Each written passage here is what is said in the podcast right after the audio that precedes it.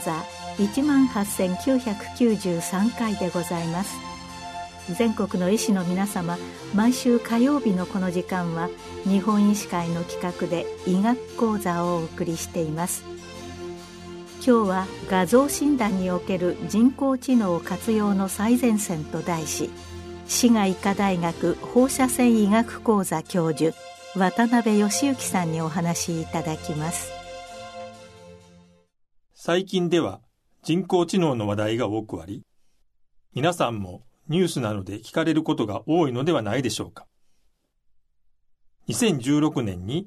Google が関与するディープマインド社が作成したアルファ語と言われる囲碁ソフトが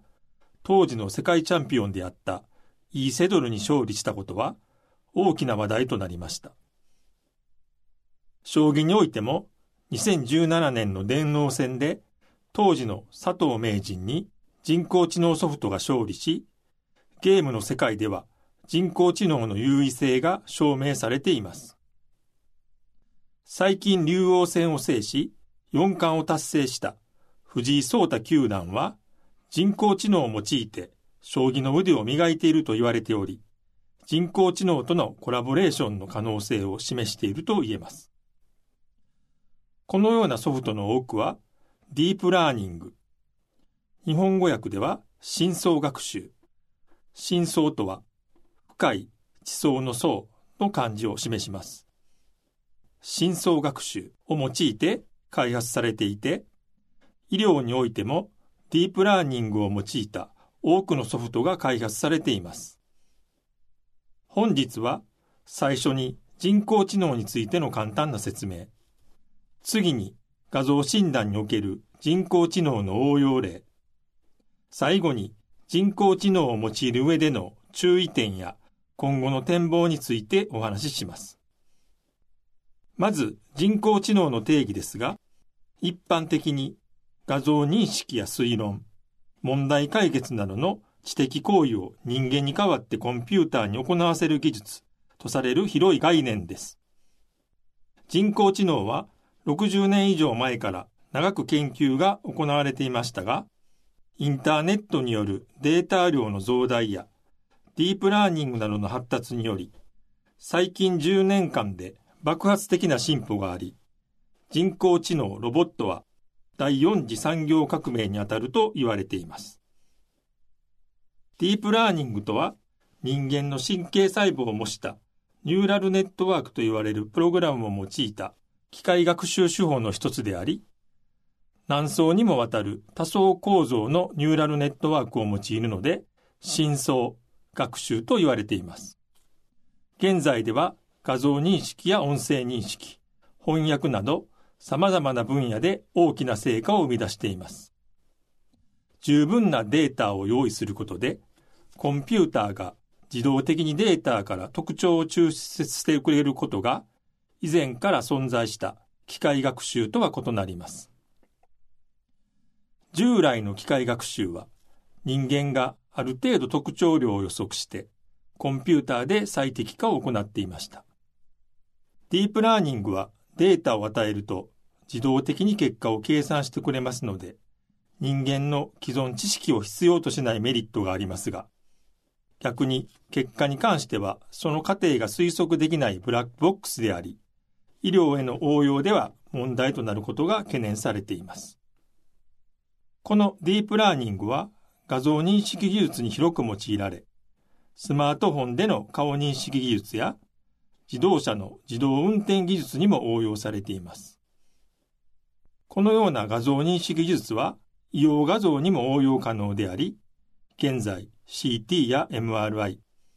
一般撮影などの画像に対して解析が可能となっています。次に画像診断支援ソフトの現状についてお話しします。現在、人工知能を用いた画像診断支援ソフトは、薬機法で承認されたソフトも複数存在しており、日常臨床での利用が始まっています。日本では2019年に東部 MRA から脳動脈瘤を検出するソフトが最初に承認されました。その後、胸部単純 X 線写真から結節栄を指摘するソフト。胸部 CT において肺結節を指摘するソフト。頭部 CT にて出血性病変や脳梗塞の早期枯血変化を検出するソフトなどが承認、認証されています。また、昨年来猛威を振るっています COVID-19 肺炎についても、胸部単純写真や胸部 CT から COVID 肺炎を診断支援するソフトも開発されています。多くの先生方は、検診や日常診療で胸部単純写真を見られることも多いと思います。胸部単純写真では、心臓や肋骨と重なる結節などが見逃され、後に進行した肺がんとして見つかり、問題となることも見受けられます。このような症例でも、後で見直せば、しっかり映っていたというような症例を経験されたことがあるのではないでしょうか。人間の目はあるところに注目すると、その周辺は気づかないことも多く、診断支援ソフトを用いることで、その異常部位を矢印で指摘してくれますので、肺がんの見落としを減らすことが期待されます。頭部 CT では、脳出血を検出するソフトが複数のメーカーから提供されています。頭部 CT では、特に少量のくも膜下出血は専門医でないと診断困難なことも多く、くも膜下出血の見逃しにより不幸な転機をきたした症例も散見されます。画像診断支援ソフトを用いて読影することで見逃しを減らし、診断精度が上昇すると報告されています。日本では放射線診断医が少なく、夜間当直帯の緊急 CT までは放射線診断医が読影する施設は皆無です。このような状況では、画像診断支援ソフトは、特に診断に不慣れな先生方を補助してくれるツールとして期待されます。さて、頭部 CT 出血検出ソフトですが、どのように開発されるのでしょうか私は実際の研究で開発に関与しましたので、簡単に紹介したいと思います。病変検出ソフトの開発には、まずデータの収集が必要です。脳出血検出ソフトですので、脳出血の症例。脳出血には、くも膜下出血、脳内出血、硬膜下血腫、硬膜外血腫などがあり、それらの症例を集めます。また、出血のない正常の症例も集積します。次に、脳出血症例の CT において、出血部位のマーキングを行います。これは実際の CT にて出血部位を塗りつぶすという作業を行い、これが教師データとなります。このように出血部位がマーキングされた教師データを多数用意します。症例数としては数百例、CT の断面枚数とすれば数千枚程度の CT 断面を教師データとして用意すれば開発は可能です。データは多い方が良いとされますが、教師データの質がより重要とされます。これらのデータを既存の公開されているディープラーニングを用いたプログラムに適用することで解析が可能となります。今回我々は UNET と言われるプログラムを用いましたが、既存プログラムを適用することである程度の結果が得られます。より良い結果を得るには、パラメーターの最適化などのカスタマイズが必要であり、このあたりがソフトの性能を決める重要な要素となります。多くのディープラーニングプログラムは公開されており、プログラム自体を新しく作る必要はありません。そこでデータがあれば各自で開発することが可能であり、このあたりの簡便性、オープン性が人工知能ソフトの開発が進んでいる大きな理由とも言えます。また、CT、胸部単純 X 線写真などの医療画像は、医療施設が所有しているものでしたが、最近では、学会や研究機関などがオープンデータとして CT や MRI などの画像を公開しており、これらのデータを用いて研究、開発を行うことが可能であり、より多くの分野からの参入が可能となっています。薬機法承認されているソフトの多くは、病変を検出するソフトです。その他の人工知能ソフトとしては、各臓器や病変を定量化するものがあります。例えば、頭部 MR において、3次元の高分解脳の画像を撮像し、各脳部位の体積を自動計測するソフトが開発されています。これを用いると、海馬や前頭葉、比較、視床などの脳各部位の体積を計測でき、年齢による各部位の標準値と比較することで、萎縮を評価でき、アルツハイマー病などの早期診断を行えるとされています。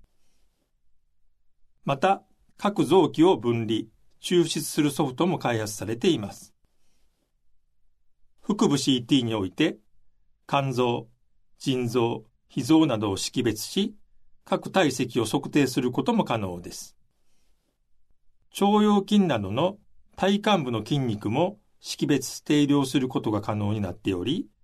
筋肉脳の定量はフレイル評価などに利用され始めています。実際の画像診断のワークフローを考えたときに、画像診断の前後には多くの過程があります。画像検査を行うには、主治医の先生方が画像検査をオーダーし、そのオーダーに基づき、診療法線技器が撮動を行います。そこで得られた画像を放射線診断医が診断を行い、画像レポートとして主治医に報告します。これらのそれぞれの過程でも今後は人工知能が開発され、業務補助を行うことが予想されます。画像検査オーダーに関しては、その病態や検査データなどから検査適用をソフトが判断することがアメリカでは始められています。また、CT 装置では天井に 3D カメラを設置し、それにより患者の向きや体型を認識、体圧を計測し、ほぼ自動で撮影を進める機能を持つ装置も開発されています。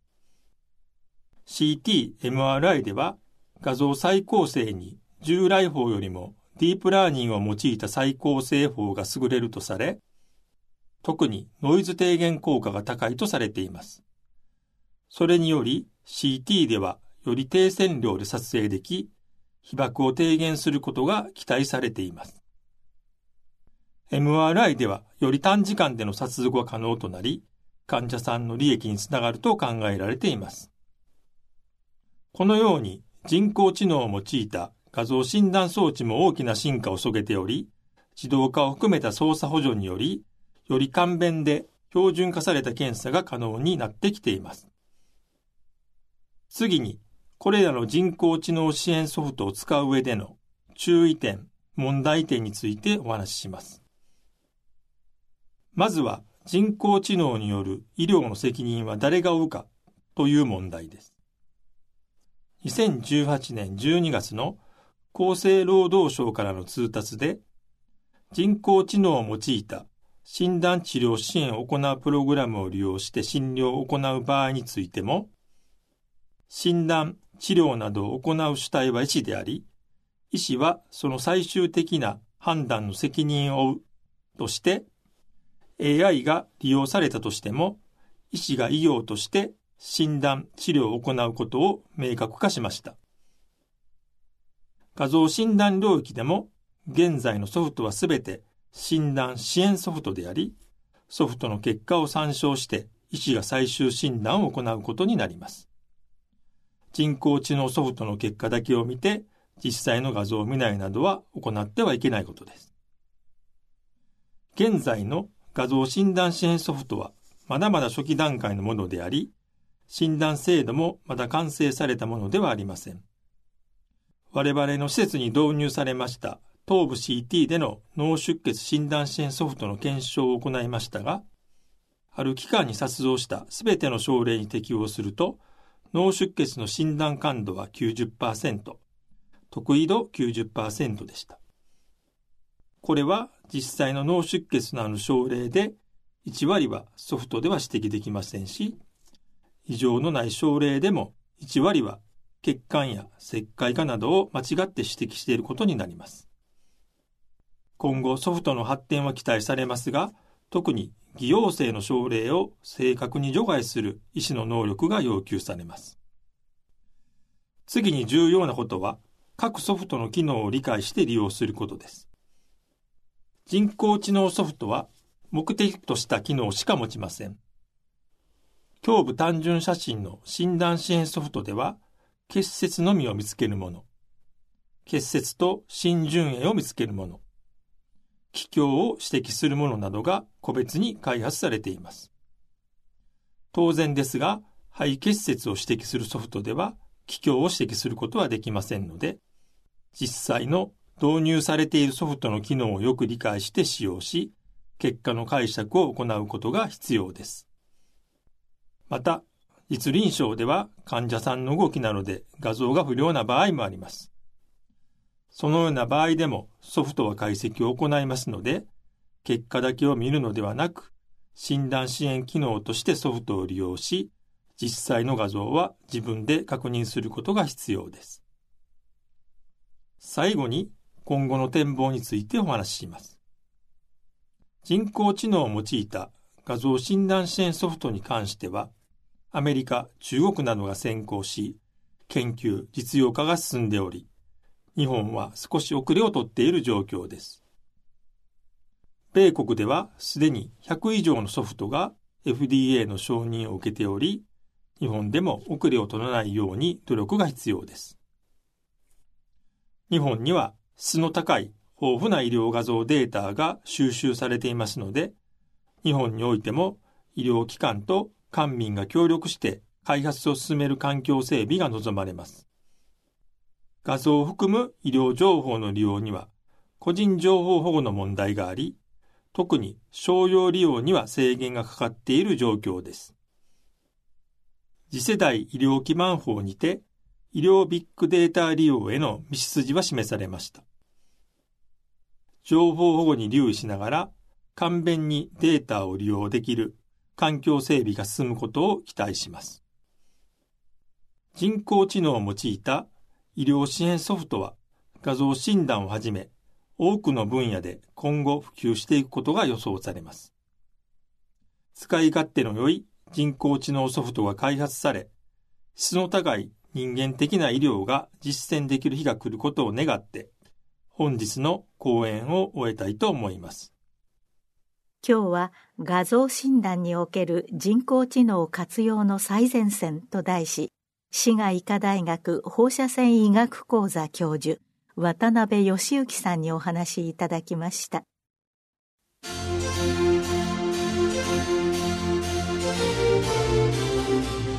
それではこれで日本医師会の企画でお送りいたしました医学講座を終わります。